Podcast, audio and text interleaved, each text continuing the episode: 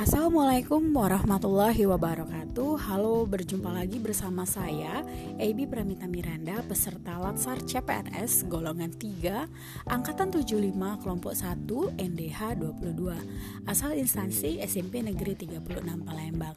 Masih di agenda 1 dengan tutor materi yang sama Ibu Dr. Emi Desri MSI Saya akan menyampaikan pengalaman pembelajaran yang saya peroleh baik melalui sinkronus maupun asinkronus pada materi isu-isu kontemporer.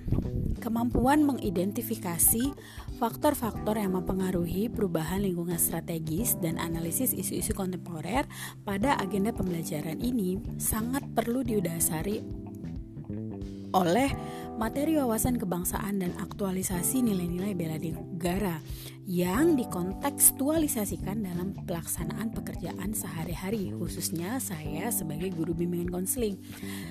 Pada akhirnya setelah melakukan pembelajaran baik sinkronus maupun asinkronus, akhirnya saya mampu memahami bahwa konsepsi perubahan baik itu perubahan lingkungan strategis melalui isu-isu strategis kontemporer sebagai wawasan strategis PNS dengan menyadari pentingnya modal insani dengan menunjukkan kemampuan berpikir kritis dalam menghadapi perubahan lingkungan strategis dalam menjalankan tugas jabatan sebagai seorang PNS profesional pelayan masyarakat.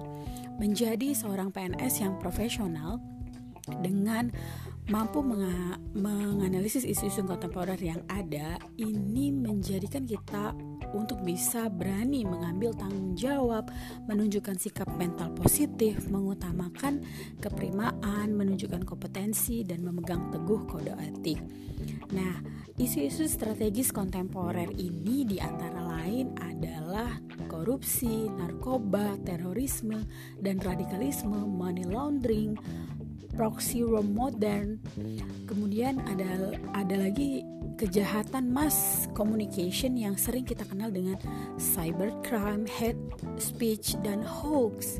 Nah, dalam menganalisis isu-isu yang ada, tekniknya sendiri kita terbagi uh, menjadi yang pertama adalah menggunakan teknik tapisan dengan menetapkan rentang penilaian 1 hingga 5 dengan menggunakan kriteria aktual kehalayakan, problematik dan kelayakan. Kemudian ada teknik mind mapping, fishbone dan yang terakhir adalah teknik analisis SWOT.